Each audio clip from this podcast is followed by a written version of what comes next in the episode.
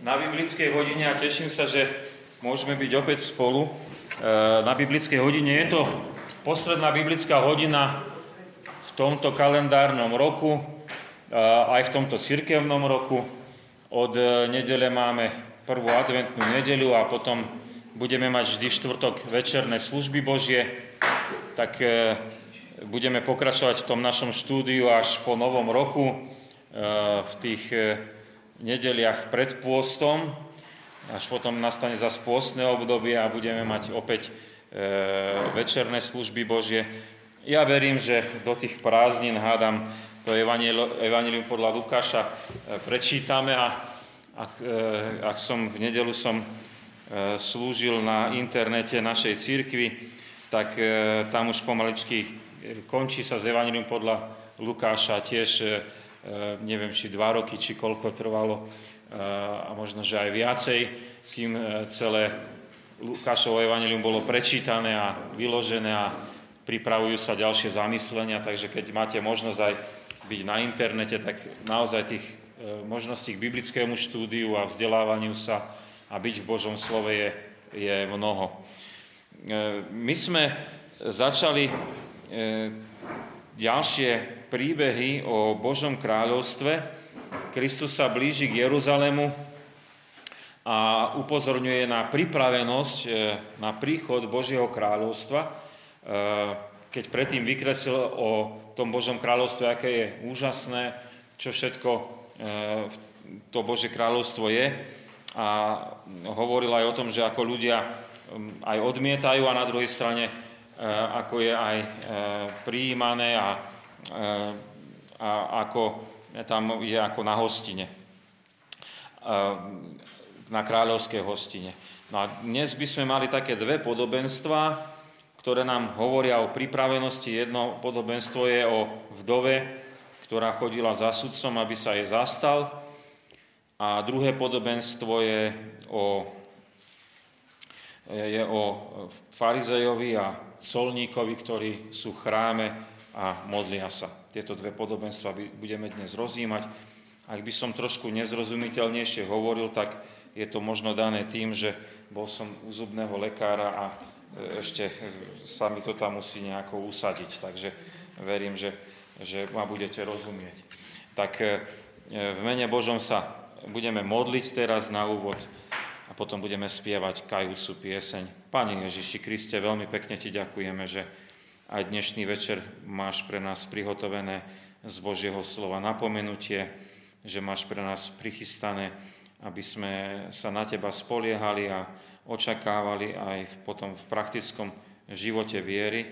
Ďakujeme Ti, že nám dávaš aj príklady zo života, ktorým môžeme porozumieť a ktoré nám hovoria o, to, o tom, ako byť pripravený na príchod Tvoj druhý a potom ako byť pripravený na vstup do Božieho kráľovstva, aby sme mohli v blahoslavenej Tvojej prítomnosti žiť. Amen.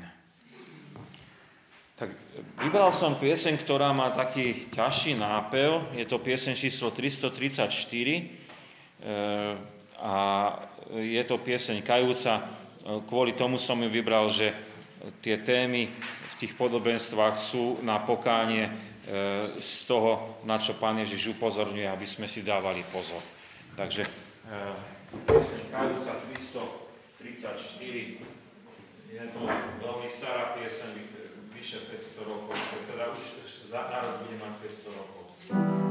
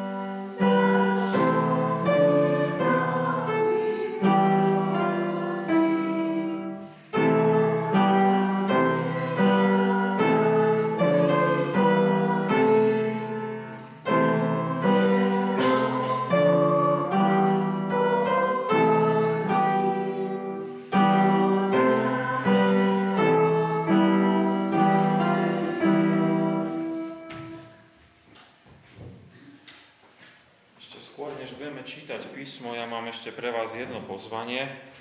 A to na budúci týždeň budeme mať modlitebný týždeň, adventný, e, mal by byť seniorálny, takže nás prídu navštíviť aj naši bratia a sestry farárky zo seniorátu a poslúžia nám.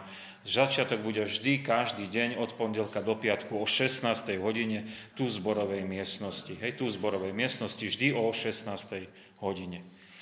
Dobre, tak toľko zoznamov. Môžeme teda prísť, prejsť do písma na budúci týždeň, áno, od, od 4. Od 4. Od 4. Hej, 4. 5. 6. 7. až 8. No, e, budeme čítať dneska 18. kapitolu a máme tam dve podobenstva, ako už bolo avizované o bezbožnom sudcovi a o farizejovi a publikánovi. E, verše 1 až 14. Neviem, ak máte niekto otvorené, tak môžete čítať. A povedal im podobenstvo, ako sa im treba vždy modliť a neochabovať. Hovoril, v ktorom si mieste bol sudca. Boha sa nebal a človeka nehambil. A bola v tom meste vdova, ktorá chodila k nemu a prosila ho, zastan sa ma oproti môjmu protivníkovi.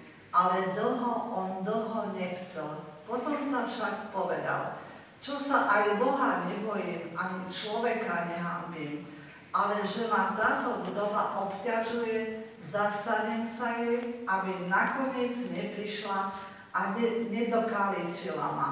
A pán dodal, počujte, čo vraví nespravodlivý sudca, či by sa Boh snad nezastal svojich vyvolených, ktorí dňom i nocou volajú k nemu, i keď meška s ich vyšlišaním? Hovorím vám, skoro sa ich zastane. Ale keď príde syn človeka, či nájde vieru na zemi? A oproti tým, ktorí sa spoliehali na seba, že sú spravodliví a iní nič nemali, povedal toto podobenstvo. Dvaja mužovia vstúpili do chrámu, aby sa modlili jeden farizej a druhý publikán.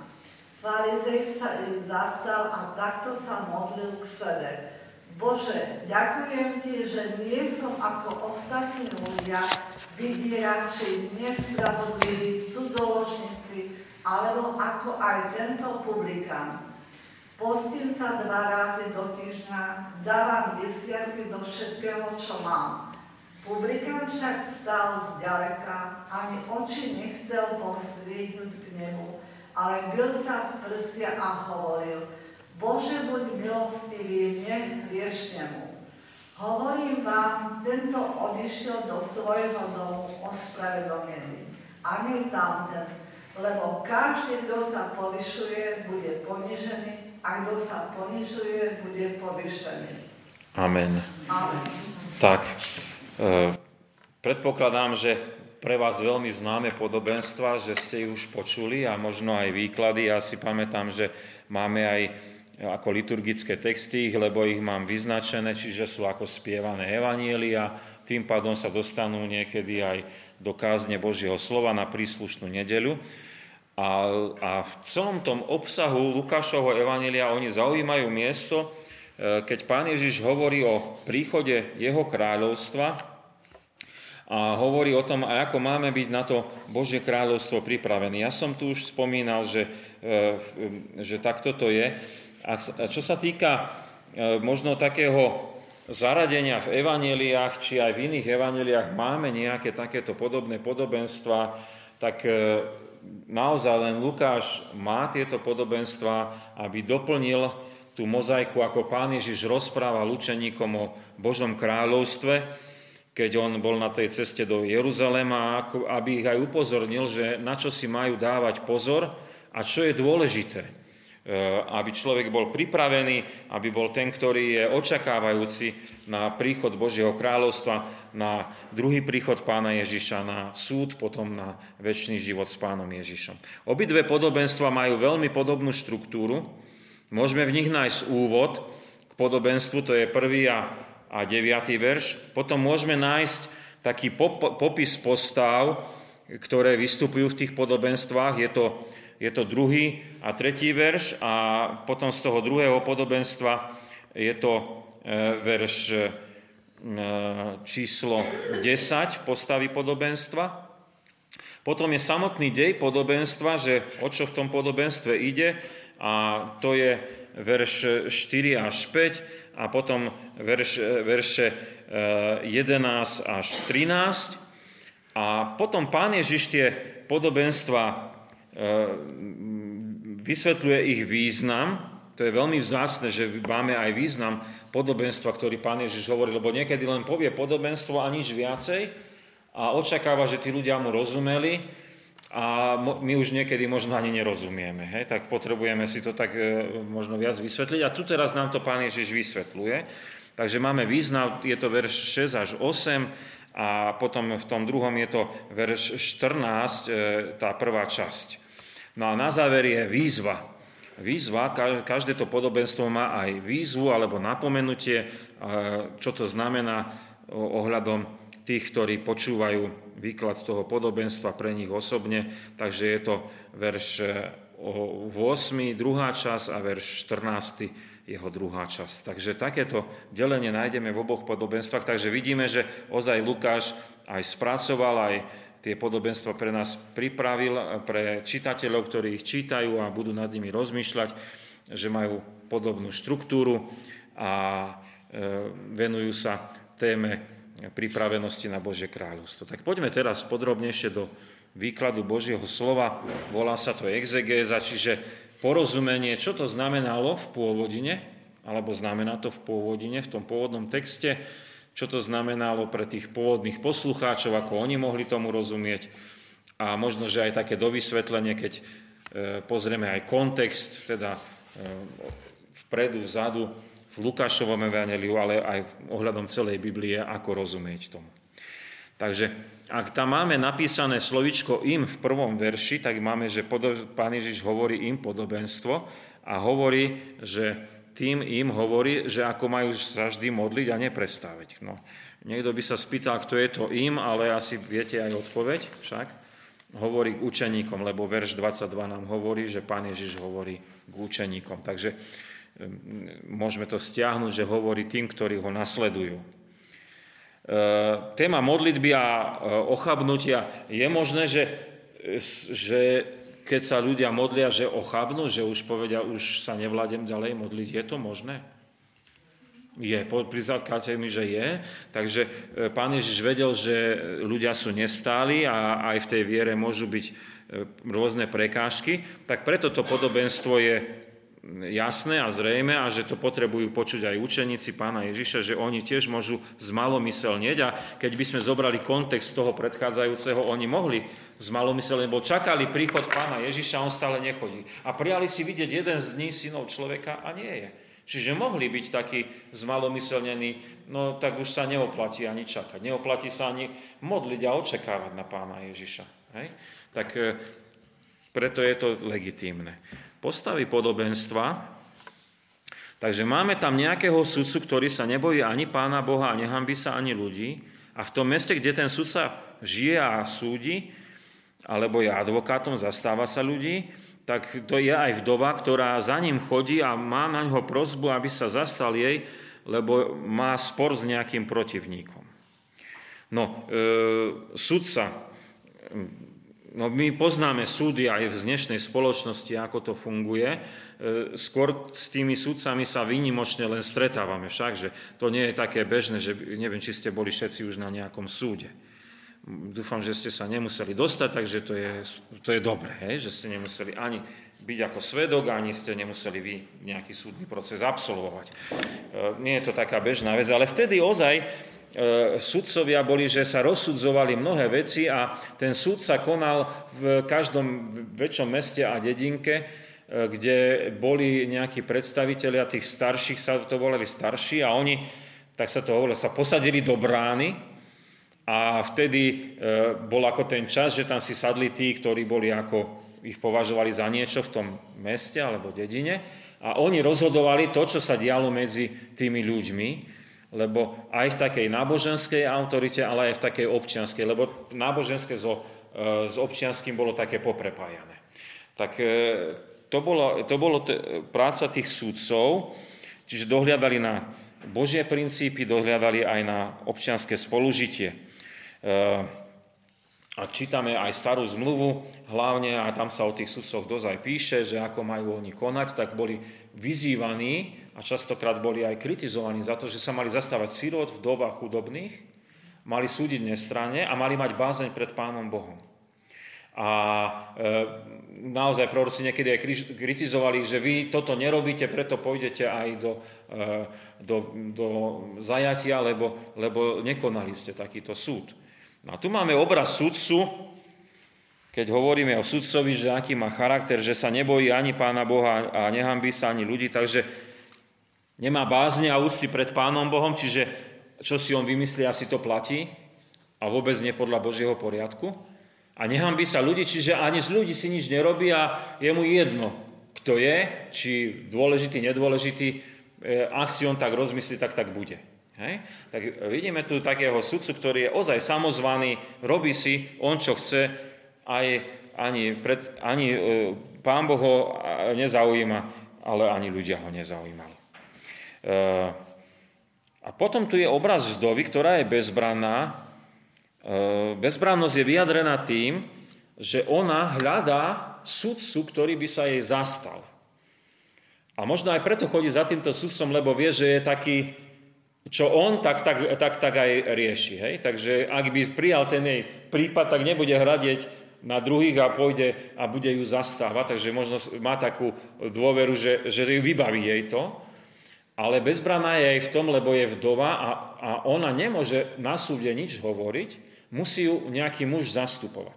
A keďže ju nemá kto zastupovať z jej rodu, asi zostala len sama žena, ani asi nejaký bratranec, ani nejakí súrodenci, otec už asi tiež nežije a manžel asi tiež, lebo je vdova, tak e, samozrejme nežije, tak e, jednoducho je odkázaná na milosť a nemilosť tohto súdcu. E, tak je ozaj bezbranná e, a rozumieme, prečo pán, pán e, Boh aj povedal, že máte sa zastať vdov, lebo oni nemali toho zastania. A sírvot podobne, hej, a chudobných. Ten spor, čo mohol byť, nevieme nejaký protivník, čo mohol mať s ňou za spor, ale predpokladáme, že asi to bol majetkový spor. Majetkový spor, ktorý či už sa týkal možno jej domu, alebo poľa, alebo niečoho takého. Hej. Dobre, učeníkom toto bolo úplne zrejme, vedeli si to predstaviť. My sme si to museli trošku porozprávať, lebo nežijeme staroveku a naše predstavy o sudcoch sú iné aj e, práva ľudí sú iné, dneska aj ženy sú rovnoprávne s mužmi, takže e, môžu sa sami aj obhajovať a nepotrebujú, aby ich niekto zastával z, e, z mužovej. Ale vtedajšia spoločnosť bola tak. Potom tu je dej podobenstva, verš 4 až 5. A sod sa, dlho nechcel zastať tej vdovy, ale nakoniec si povedal, že keď sa aj toho pána Boha nebojí, ani keď z ľudí sa nehambí, predsa len tej doby sa zastane, lebo ho stále dobiedza a potom je tam taká zvláštna veta, že len aby sa nestalo, že by nakoniec neprišla a nedokaličila ma. Hej? Taký, taká, taká veľmi zvláštna veta tam je, že, že, že t- takto to je. E, e, toto je taká Lukášová téma, viete, že sudca si v sebe povedal, toto urobím. Všimnite si, farizej si v sebe povedal, takto sa modlil. E, colník sa v sebe takto modlil v tom druhom podobenstve. Predtým sme mali príklad e, nespravodlivého šafára a on si v sebe povedal, žobrať sa hambím, kopať nevládzem, čo urobím. Hej? Tiež je tam ten vnútorný monolog. Čiže to, čo v srdci tí ľudia prežívajú, Lukáš nám to ukazuje. A pán Boh vidí do srdca človeka, vie, čo rozmýšľajú a preto to Ježiš Kristus mohol povedať, ja viem, čo vy rozmýšľate. Hej? Viem, čo ľudia rozmýšľate, tak hovorí aj, čo rozmýšľa ten súdca. A e, tak to je také e, zaujímavé, ten vnútorný monolog. Lukáš to má. E, e, takto nám odkrýva aj Božiu podstatu, že on vie všetko. A tu vidíme, že sudca o sebe veľmi dobre vie, aký je. Že je voči ľuďom cynický, robí si, čo chce a, a Pána Boha si necti. Vie, on vie o tom, aký je. Vie o tom, aký je. A či sa v ňom svedomie pohlo, alebo prečo to tak bolo, že sa tej vdovy zastáva, tak e, sú to také dôvody, no dobiedza do mňa. Asi už mal z toho nervy. A povedal, už to rýchlo vybavím, nech mám pokoj od tej vdovy. Tak to vyzerá, že ona bola dosť neodbitná. A to, že by ho ona dokališila, to sa mi nezdá. Ale môže byť, že človek hneve, viete, keď už e, v hneve je, hoci čo sa môže stať. E, aj teraz na modlitebnom ste rozprávali o tých hnevoch a o tých nenávistiach, že ako šeli, čo sa stane, niekedy až naozaj až do vraždy to ide. Takže on mohol mať obavu, že tá vdova, keď sa naštve a raz hodí do ňoho kameňom, tak e, môže byť problém. Hej? Tak e, si to začal trošku uvedomovať, kto vie, či bol starší človek alebo aký. To už ne, nemáme tam napísané. Hej? Ale také zvláštne, zvláštna veta to je. Takže e, e, zrazu zostal on taký nejaký strach z tej vdovy. Hej. Tak e, toto je e, podobenstvo, čo povedal pán Ježiš osoby a to, čo tam oni riešili a e, nakoniec aj ten nespravodlivý susad sa zastal. A potom pán Ježiš hovorí význam toho podobenstva a hovorí tým e, a dodáva, že, že nech oni počúvajú čo ten sudca hovorí, nech sa zamyslia nad tým, čo povedal. A e, potom dáva rečnickú otázku, či e, sa aj pán Boh nezastaví, nezastane svojich vyvolených, ktorí dňom aj nocou volajú ku nemu, aj keď sa zdá, že meška s vypočutím. A odpovedá aj na túto otázku rečnícku pán Ježiš hovorí, že áno, čo skoro sa ich zastane. Takže toto je odpoveď pána Ježiša, že porovnal toho prosenie vdovy a toho sudcu porovnal s tým, že uče, e, tí vyvolení prosia dňom i nocou a pán Boh je ten, ktorý sa ich má zastať a že či sa ich zastane. A Kristus hovorí, áno, samozrejme, čo skoro sa ich zastane. No, takže čo mali počuť tí učeníci v tej otázke, že no počujte. Čo, čo mali počuť? Mali počuť o tej naliehavosti modlitby, čo máme v tom úvodnom verši 1, že e, tam máme napísané, že ako má sa, majú, majú sa ľudia modliť a neochabovať. Dňom, nocou volajú. Toto si majú oni uvedomiť, že majú sa modliť a neochabovať, lebo Pán Boh ich samozrejme vypočuje. E, e, takže e, ozaj e, je tam, že Pán Boh je oveľa viacej ako nejaký nespravodlivý sudca, ktorý nakoniec aj vypočul tú vdovu a ona ich vypočuje, aj keď pravda je, že ešte mečka. Tak mm, niekto by sa pýtal, prečo tí učeníci dňom a nosou volajú. Eh, a my rozumieme tomu, že keď kontext čítame aj toho predchádzajúceho, že im je ťažko, žiadajú si už vidieť pána Ježiša, volajú, modlia sa, už priď, pane Ježiši. Aj prvá církev sa tak pozdravovala s pozdravom, že nech už príde pán Ježiš Kristus. Očakávali oni príchod, druhý príchod pána Ježiša a súd, lebo boli dosť prenasledovaní prvá církev. E, aj od Židov, aj od pohanov. A ďalšia vec, čo je veľmi zaujímavá, že prečo pán mešká s vypočutím. Prečo pán mešká s vypočutím. Ak ste boli v nedelu v kostole, tak možno, že máte odpoveď. Mali sme e, z toho druhého listu Petra z 3. kapitoly o tom, že pán mešká preto, lebo je zhovievavý, lebo chce, aby sa ľudia dali na pokánie. Ešte chce dať šancu aj iným, a preto, keď sa aj my modlíme, aby prišiel už Pán Ježiš Kristus, tak samozrejme je to legitímna modlitba, ale je to v Božej kompetencii, že koľko ešte času milosti dá aj ľuďom okolo nás, ktorých miluje, aby aj oni mohli sa dať na pokánie a mohli nájsť vieru v Ježiša Krista a byť zachránení pre väčší život, aby neboli odsúdení. Tak e, aj tento dôraz tu je napísaný, že keď aj pán mešká, iste vypočuje a príde a ale je, je zhovievavý, láskavý. No a záverečný verš je výzva, keď pán Ježiš poukazuje na svoj príchod, že ozaj raz príde a dáva takú zvláštnu rečníckú otázku. Veľmi zvláštnu. Či nájde vtedy vieru na zemi. Zdá sa nám, ako keby tá otázka nepasovala k tomu príbehu, však? Pasovala, nepasovala? Pasuje presne k tomu prvému veršu, ktorú sme čítali, lebo hovorí im, ako sa modliť a neochabovať. A ja som sa vtedy pýtal, že či je možné, že ľudia pod trápením, súžením, alebo s tým, že Pán Ježiš neprichádza, neodpovedá, že či neochábnú a neprestanú sa modliť, alebo nestratia vieru, alebo dôveru, hej, že, že klesajú. A povedali ste, že áno. Čiže je to možné a preto je tá otázka, že ale keď prídem, nájdem vás ešte veriacich. Nájdem vás ešte veriacich, sa ich pýta, či nájde tam vieru, že či sa budú modliť a očakávať. Hej? Lebo ten príchod môže byť, samozrejme príde z nenazdania, ako sme e, mali vykladané minulého týždňa, ale e, či budú ľudia ochotní a pripravení a na modlitbách a očakávajúci. Hej? Aj keby to dlho trvalo. Hm. Tak. tak je to výzva k modlitbe, ktorá má byť stále, kým sme tu na tejto zemi, hej? kým nám Pán Boh dá milosti tu žiť. Hej? Tak to môžeme vnímať a rozumieť e, aj tejto výzve. Hej? Tak e, toľko je k tomu prvému podobenstvu.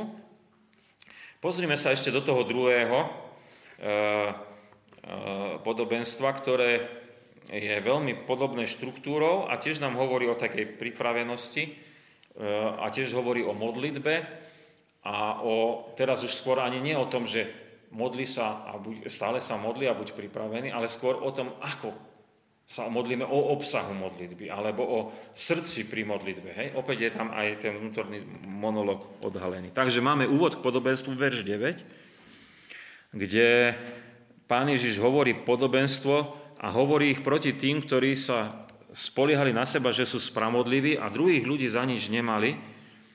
A tak týmto hovorí on to podobenstvo. Nie sú tu už uvedení tí učeníci, že im to povedal, hovoril to proti niekomu. A teraz je otázka, hovorí to pred tými učeníkmi, alebo to aj počúva tá skupina, proti ktorým to hovorí. Ja si myslím, že môže byť, že aj učeníci, aj tá skupina, lebo keď si zoberieme tú 17. kapitolu, tak farizejom povedal to, to je verš 21, 20, 20, 21, povedal im o tom, že kráľovstvo Božie je medzi vami už, čiže ja som tu medzi vami. A potom učeníkom hovorí, že budete chcieť vidieť jeden z dní človeka, a zažívať hmatateľne to Božie kráľovstvo, ale ešte neuvidíte, až potom neskôr.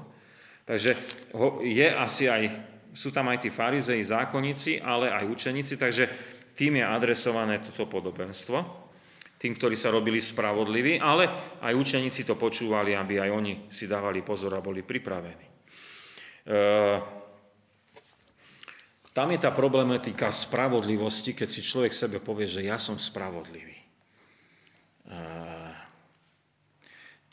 Je to taký, taká otázka, že či isté ľudia takto sa správajú, ale že či je to v poriadku. Či je niekto spravodlivý. No ja poznám takých spravodlivých, hej, ale či sú naozaj spravodliví, mám pochybnosti o sebe a o tých druhých máme len lepšie o nich zmýšľať, ale mám obavy. Mám obavy. Ak niekto o sebe tvrdí, že je spravodlivý, mám obavy, že to kamufluje. Kamufluje niečo, čo vyparatil a nie je spravodlivý. Takže tu máme odpoveď. Takže nie spravodlivého ani jedného. To aj z písma tak poznáme. Hej? E, takže spoliehať sa na seba, že je človek spravodlivý, to je falošné a milné a ohľadom Božieho kráľovstva a prípravy do Božieho kráľovstva je to, je to zlá a falošná cesta. Hej, tak to je základná myšlienka, ktorá tam je povedané. E, prečo to je tak? Viete, ako náhle človek o sebe si myslí, že je spravodlivý, všimnite si, iných za nič nemali. Tam je, to, tam je to odpoveď. E, v čom je problém? Momentálne sa nadrazuje a porovnáva s niekým, ktoré iný ako on. A minimálne si nájde takého, ktorý je horší od neho. Nebude hľadať ten, ktorý je znešenejší od neho. S ním sa nebude porovnávať, ale s horším a už potom bude považovať tých ľudí za nič. Aby on vynikol. A v tom je, v tom je to nebezpečenstvo tej samospravodlivosti, že momentálne sa začne porovnávať, aký som ja dôležitý a začne druhých ponižovať a začne sa vyvyšovať. Tak to je úvod. Potom 10. kapitola, 10. E, verš nám predstavuje e, o osoby, ktoré pán Ježiš v tom podobenstve e, nám predstaví. Ide o modlitbu, modlitbu v chráme. A do toho chrámu vstúpil aj farizej a druhý. My máme označený publikán, ale v poznámke počiaru si všimnite, to je colník. Hej, ja som si to pozrel v originálnom texte, je to colník, takže pokojne by sme mohli publikán naznačiť colníkom, lebo publikán znamená človek z ľudu. Hej? ale colník znamená už trošku špecifikejšie, že kto to je. Hej? Ja tu mám v ekumenickom preklade, že my... Mýtnik, ale mýtnik, colník rozumieme. Vybieraš mýta, hej? To je, to je e, ekvivalent, hej? hej? No, tak e, máme tu, máme tu predstavené tie osoby. E, my asi z, ako študenti Biblie a tí, čo chodíme na služby Božie, veľmi pres, vieme presne, kto je farizej. Dneska to sa to používa za nadávku. Vtedy to nebola nadávka. Vtedy to bolo, bol veľmi dôležitý človek, lebo on bol zbehlý v zákone Božom, ale nebol e, kňazom a skôr bol takým, by sme povedali, kniežaťom alebo správcom v krajine. Ale keďže som už vysvetloval, že veci náboženské a veci verejné boli poprepletané, tak e, ten zákon a život podľa zákona čiže náboženské predpisy a veci verejného života, on bol ich predstaviteľom, on bol ich ten, ktorý to najlepšie vedel, ten, ktorý to najlepšie aj žil a ten, ktorý to od druhých aj vyžadoval. To bol farizej. Oni boli vysoko ctení, poväčšine boli aj dosť bohatí a, takže to bola taká skupina, by sme povedali dneska, poslancovia, primátori, keby sme to tak chceli porovnať, s postavením ľudí v dnešnej spoločnosti. A ešte s náboženským poprepletané, že aj dohromady presbytery a farári a, a takáto skupina ľudí. No, to som také urobil také premostenie, aby sme rozumeli, farizei. A colník, alebo v tomto prípade pred, hovorené aj publikán, e, to boli ľudia, ktorých, e, ktorých nemali radi. Oni mohli byť rovnako bohatí, ako tí farizei, ale boli kolaboranti e, s rímskou ríšou a vyberali mýto alebo clo e, pre rímsku vládu, ale aj pre, ale aj pre, pre mesto, hej? E, čiže niečo išlo aj do mestskej pokladne, ale nemali, nenávideli ich, lebo, lebo, lebo oni vyberali niekedy aj viac peňazí aj pre seba samozrejme, ale hlavne kvôli tomu, že, že spolupracovali s Rímanmi, ktorí boli okupačná vláda eh, v tom Izraeli. Hej, takže nemali ich radi. To boli colníci. Dej podobenstva. Takže to sme asi aj vedeli z tých biblických hodín, aj, aj, z, aj z služieb Božích. To je 11 až 13. Tam máme farizeja, ktorý sa postavil a e, pán Ježiš rozpráva, že on sa v, tom, v svojom vnútri modlil. A ďakoval Pánu Bohu, že je iný ako ostatní ľudia a, sú menovaní ako vydierači, nespravodliví cudzoložníci. A porovnával sa aj s tým publikánom, ktorý tam stál, teda s tým colníkom, že aj iný ako colník. No samozrejme, však iný je. A potom ešte ďalej pokračuje v tom monológu a hovorí o svojej náboženskej činnosti, že dva razy sa postí do týždňa a dáva desiatky zo všetkého, čo má. Takže to je vnútorný monolog farizeja, ako sa on modlí. Neviem, či to aj nahlas povedal, ale možno, že aj hej, neviem. E, ale v sebe to tak povedal. A publikán stal zďaleka e, a ani oči nechcel pozdvihnúť k nebu a, a búchal sa do prs a prosil Pána Boha, aby mu bol milostivý, lebo, lebo, lebo je hriešnik.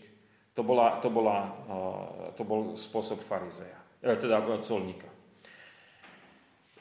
Možno také vysvetlenie poviem eh, z tej praxe, lebo my to dneska tak v chráme nerobíme. Viete, že keď je modlitba, tak nemáme, že niekto sa postaví a modlí sa. Akože ten, čo sa modlí, niekedy sa postaví a modlí sa, ale eh, vtedy to bol, postoj modlitby bol, že oni vtedy stáli, sa postavili, mali tu na sebe ten modlitebný šál na hlave, hej, a tak mali dvihnuté ruky a tak sa modlili. Niekedy sa aj knísali, hej. Možno, že keď by ste boli v Jeruzaléme pri múre nárekov, tak by ste tam našli takých mod... Včera ich ukazovali, hej, ak sa... Takže ukaz... a, a to bolo zna... modlia sa. Ešte mohli mať modlitevný remenec, na, samozrejme, a na hlave mohli mať e, modlitevnú krabičku, hej, priviazané Božie slovo a bolo jasné, modlí sa. Hej? E, to bol postoj. E, predpokladáme, že ten farizej stal vpredu, aby ho všetci videli, že on sa modlí. Hej? E, mal k tomu náležité, náležitý postoj. E, opäť to, čo vnútorne prežíva ten farizej, vidíte tam, ten problém, ktorý bol naznačený vo verši Povyšovanie sa nad ostatných ľudí, porovnávanie sa. Ja som iný ako vy. Som spravodlivý a som iný ako vy. Čiže tam vidíme to porovnávanie. Porovnáva sa, kde by vynikol, čiže s cudzoložníkmi, s nespravodlivými, s vydieračmi. On to nikdy nerobí. On je iný, on je spravodlivý. Hej? Dokonca ešte lepší ako ten solník tam. Takže vidíme toto porovnávanie, nadraďovanie sa. Nepáči sa nám to samozrejme. A pán Ježiš vidí do srdca, aká je pohnutka toho, toho farizeja. A potom tam je aj, e, e, že čo on robí nábožensky, ale viete, v Biblii máme napísané, že ja si neprajem, aby ste by, Boh hovorí ľuďom, ja si neprajem, aby ste by vy nosili obety, keď vy sa nezastanete siroty a vdovy. A on sa v sebe modlí, že toto, toto všetko som náboženský ja vykonal. Dva razy sa postím, to nebol vôbec predpis. Predpis bol, že sa postili len na deň zmierenia. Nemali vôbec predpis, že sa musia postiť dva razy do týždňa. To, to nie je predpis. A nebol ani vtedy predpis. To potom neskôr začali dávať taký nejaký predpis, aby vyzerali zbožnejšie. A dokonca on aj nadmieru aj dva razy do týždňa, útorok a piatok. Asi to tak vyzeralo. Neskôršie v tých zápisoch e, farizejských a e, zákonických a rabínskych máme takéto e, predpisy. Áno. A aj to dávanie desiatkov bolo nadmieru, čo si žiadalo písmo, lebo Eh, ja som si to aj čítal teraz eh, v čítaní Biblie, ktorú čítam na pokračovanie, tak bolo, že desiatky dávali z toho, čo sa im urodilo, z toho, čo dochovali a eh, to, to bola ich činnosť. Už potom, keď boli obchodníci, neviem, či mali predpis aj z obchodovania, tam to nie je tak spomenuté, ale keďže boli oni polnohospodári a, a chovatelia, tak z toho, čo oni dochovali a a dopestovali, z toho dávali desiatky. Čiže nie zo všetkého, čo má, ale z toho, čo dopestovali. Viete, keď on predal ten svoj, e, e, to, to svoje, čo už dopestoval a raz už z toho bolo 20 desiatok, tak už nemusel z toho predaja ešte dávať desiatok, hej? Tak to už nie, lebo už desiatok z potravín odviedol, hej? Tak, ale farizej sa robí ešte zbožnejší na tú mieru, že zo všetkého dávam desiatok, hej? E, e, o, takže takto to vidíme. No, tak to je postoj farizeja. Vidíte, že do popredia dal náboženské úkony a nie nejaké úkony lásky. Takže tom vidíme aj to, čo pán Ježiš hovorí, že hovorím proti tým, čo sa robia spravodliví. Vyvyšujú sa nad ľudí a dávajú náboženské veci nad to, aby pomohli blížnemu. No, a potom tu je postoj colníka. Keď by sme zobrali ten, už len ten jeho postoj, tak to je niekde asi v úzadi chrámu. Ani sa nedovolí si ísť dopredu. Hej? A modlí sa tým, že je sklonený, čiže vôbec nemá ten postoj modlitebníka, skôr je sklonený a bije sa v prsia, to je akt pokánia. Ešte som nespomenul, že kedy oni tie modlitby konali, mali ich buď ráno pri ranej obete, alebo po obede pri večernej obete. To bolo asi 9 hodín a 15 hodín, ale mohlo ich hoci kedy inokedy prísť sa modliť, ale vtedy mm, viacej intenzívnejšie boli v tom chráme a modlili sa. Takže mohlo to byť aj vtedy. No a tak vidíme tu postoj skrušeného človeka, ktorý sa bije v prsia a dovoláva sa Božej milosti a milosrdenstva, aby bol milostivým jemu hriešnemu. Čiže on si veľmi dobre uvedomuje, ja som darebak. Ja som kolaborant, ja som mnohých oklamal. Viete, ale nie je tam vôbec napísané, že on si toto uvedomil a podľa predpisu náboženského urobil toto a toto. Hej, už to tam nemáme napísané, lebo on sa dovolal Božej milosti a my vieme, že Božia milosť čo spôsobí? Keď si čítame potom podobenstvo o, Zacheusovi alebo o mytníkovi Matúšovi, colníkovi Matúšovi, tak vidíme, že zvolal hostinu a tých, ktorých oklamal, vrátil im a ostatné, ak bolo ešte navyše, rozdal e, medzi chudobných. Takže vidíme, že ak príde Božia milosť, potom príde aj akt e, toho pokánia ktorý tu nie je spomínaný, ale e, nemusí byť, lebo on sa na to nespolieha, ten colník, on sa spolieha na to, že Boh mu bude milostivý a bude ho potom ďalej v živote aj viesť.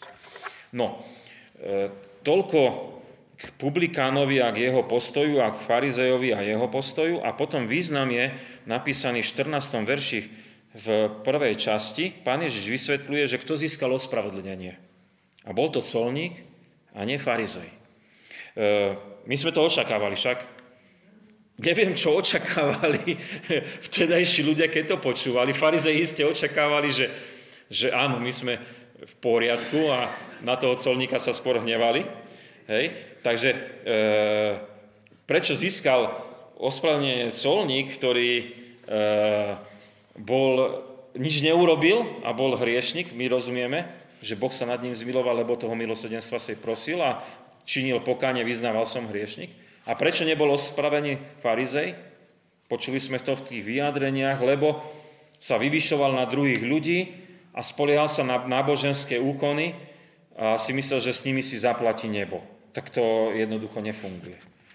No a potom je verš 14b, tam je výzva.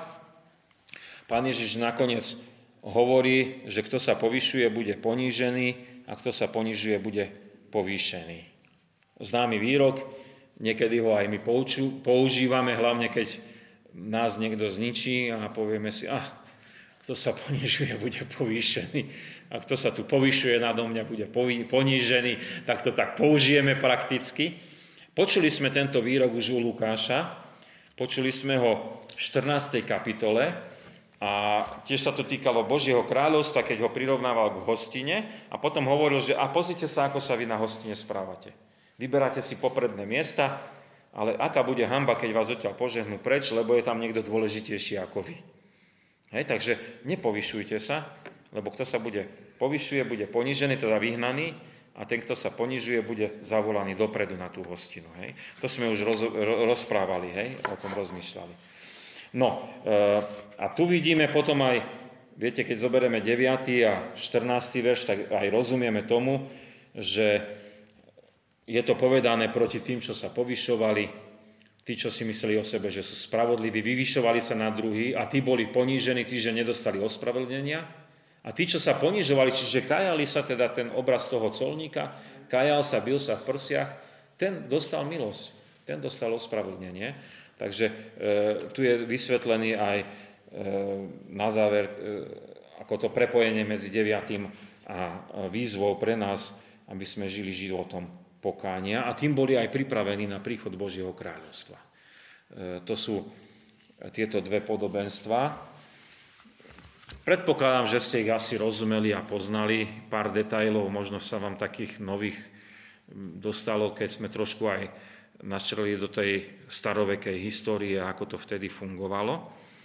Ak by ste mali vy nejakú poznámočku k tomu textu, že ste vy niečo rozumeli, pochopili niekedy, ešte nejaký výklad, e, vždy sa nájde, viete, doplnenie. Ja tiež nie vždy do každého detailu zajdem a každé slovo pozrieme.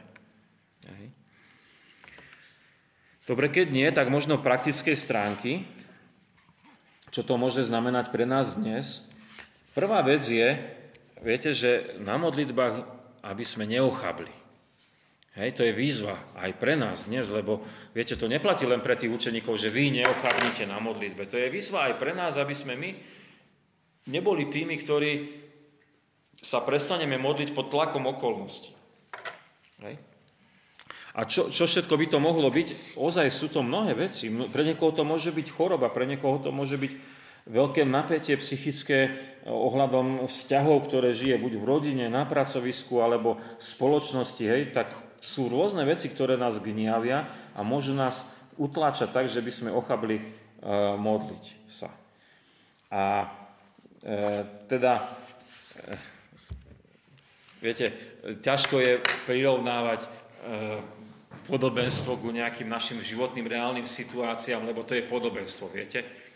Ale každopádne môže to byť taká výzva aj pre nás, že ak sa nám nedostáva pomoci, že musíme byť tí, ktorí sa prebijeme. Možno ak povedal Štefánik, ja sa prebijem, hej? hej?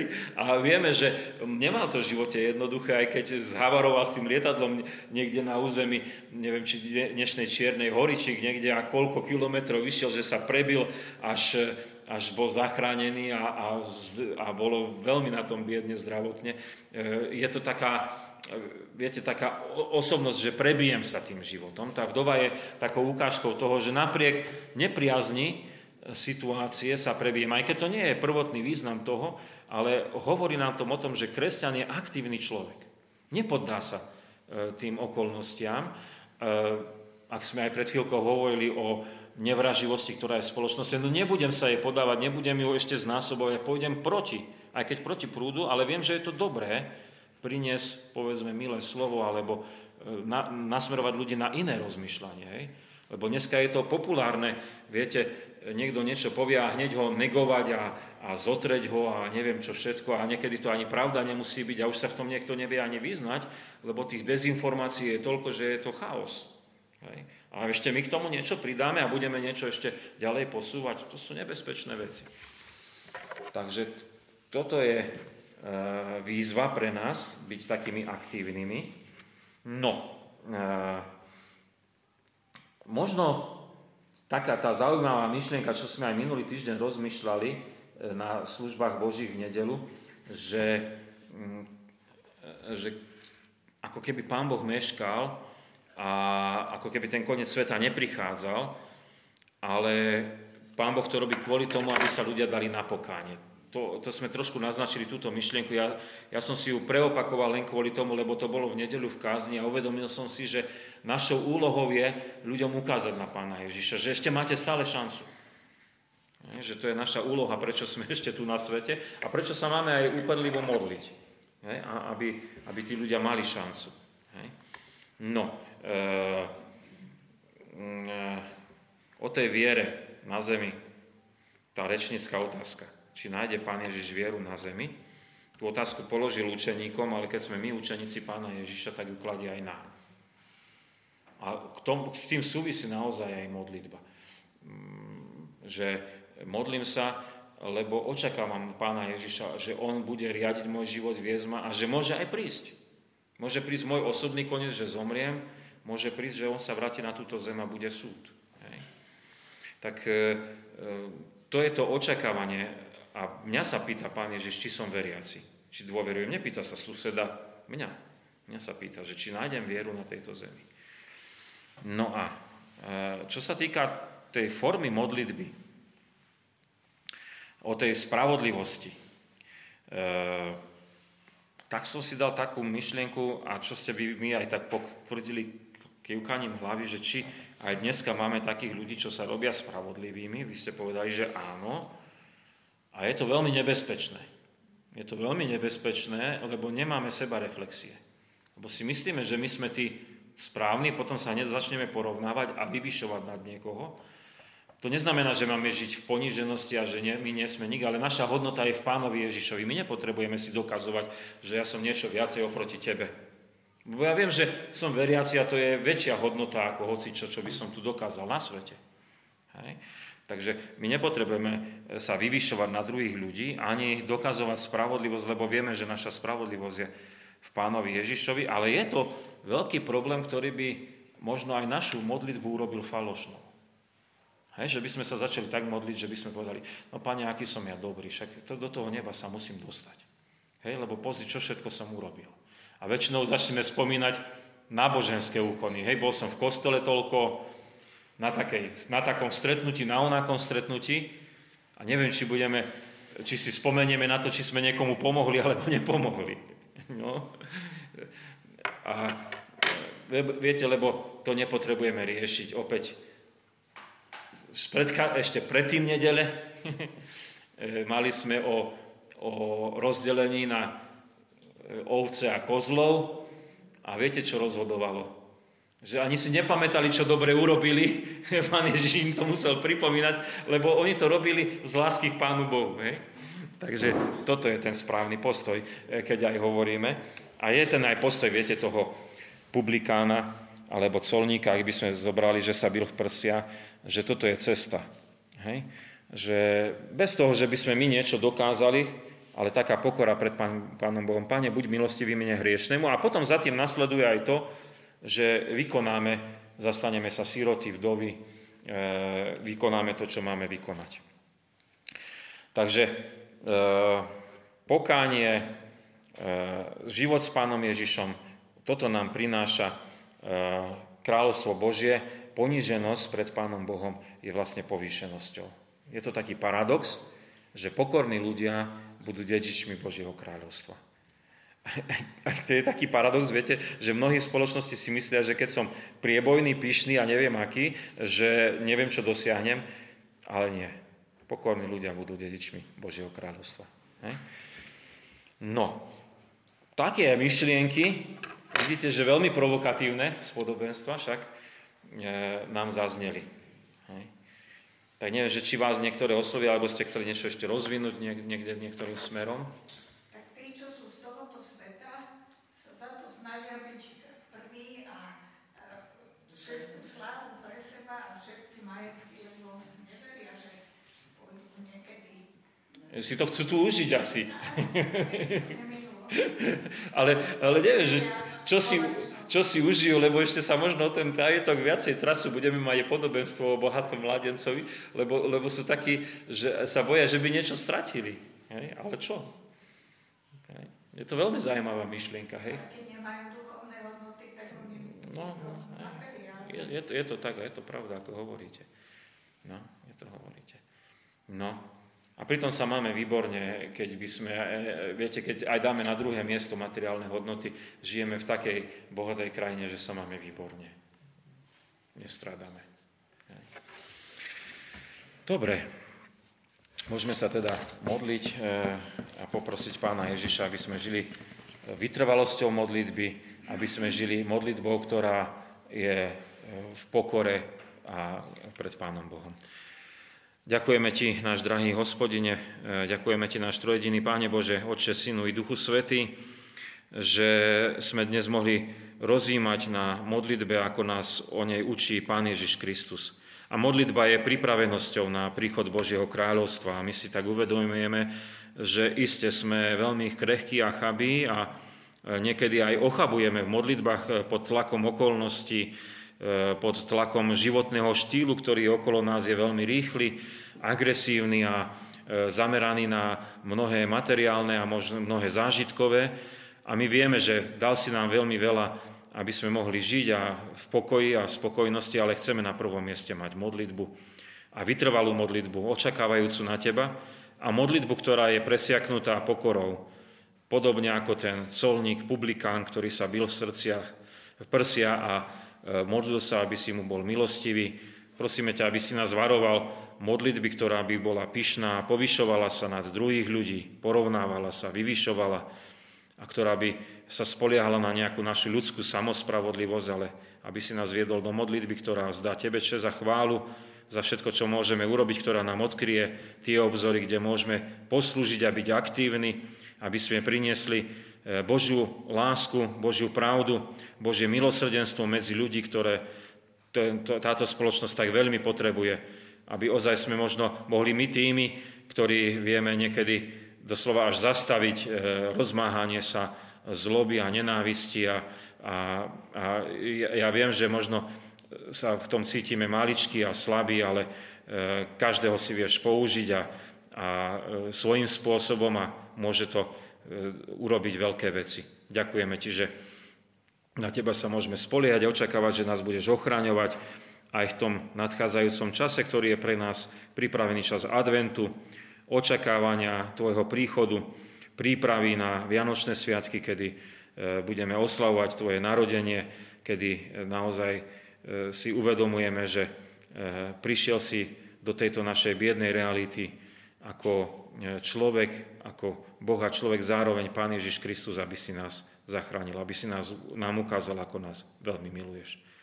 Na Tvoju milosť sa spoliehame a voláme, Oče náš, ktorý si v nebesiach, posveď sa meno Tvoje, príď kráľovstvo Tvoje, buď vôľa Tvoja, ako v nebi, tak i na zemi. Chlieb náš každodenný daj nám dnes a odpúsť nám viny naše, ako aj my odpúšťame vinníkom svojim. I nevod nás do pokušenia, ale zbav nás zlého, lebo Tvoje je kráľovstvo, i moc, i sláva na veky. Amen. Sláva Bohu, Otcu, i Synu, i Duchu Svetému, ako bola na počiatku, i teraz, i vždycky, i na veky vekov. Amen. Takže ešte príjmite apoštolské požehnanie. A nech nás tak požehná a vedie Duchom Svetým Pán Ježiš Kristus, aby sme vždy boli vytrvalými modlitebníkmi, ktoré v pokore prichádzajú pred Pána Ježiša Krista, tak sme dosahovali väčšného života. Amen. A máme pieseň večernú 417. 417.